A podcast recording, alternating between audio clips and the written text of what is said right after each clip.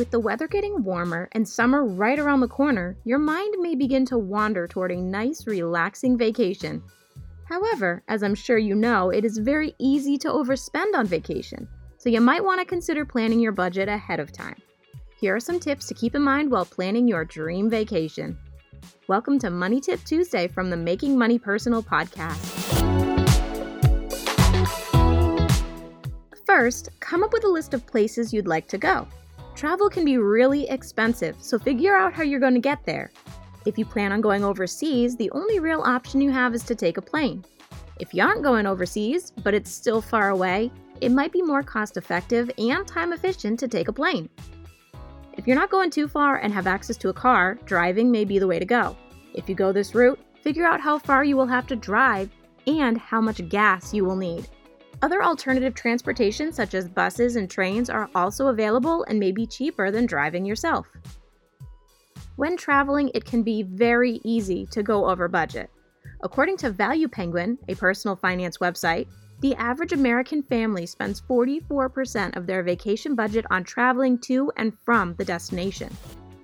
When flying, it doesn't help that airlines are constantly pushing more and more expenses to your bill. Things like flight insurance, in flight meals and beverages, and in flight entertainment, while nice to have, increase the cost of your travel and aren't typically necessary. However, some credit cards offer travel rewards, so you may get some money back by using them.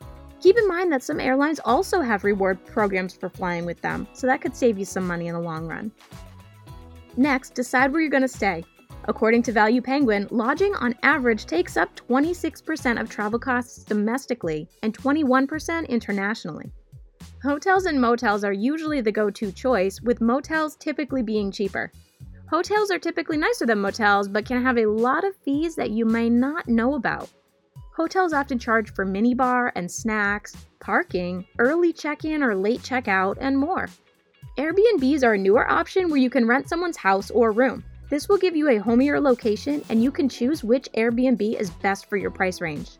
You can choose the location of where you want to stay, what type of housing you'd like, and what amenities you want, which may include a kitchen. And this brings us to our next topic of food. What and where you're going to eat is important to budget out too. Do you plan on eating all your meals out at restaurants? This will fill up your budget very quickly. Some hotels and Airbnbs have kitchens included, so you can bring your own ingredients and food to make your own meals. This is a cheaper option and will allow you to budget some money for more fun and exciting activities. Finally, it's time to plan out what you want to do on the vacation. Are there any national parks to explore? Or maybe a theme park is more your style?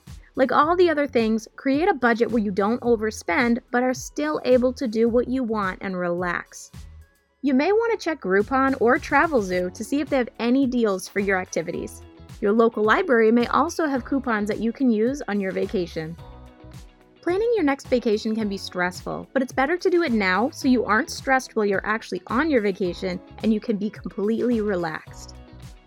If you found this episode helpful, we'd love to hear from you about thoughts on this show, or maybe you have some ideas on other topics we should cover. Email us at tcupodcast at trianglecu.org. Be sure to subscribe to the Making Money Personal podcast for our full episodes and weekly money tips wherever you listen to podcasts, and follow us on Facebook for more great content. On behalf of the podcast team, thank you to our sponsor, Triangle Credit Union, and thank you, as always, for listening. Have a great day, everyone.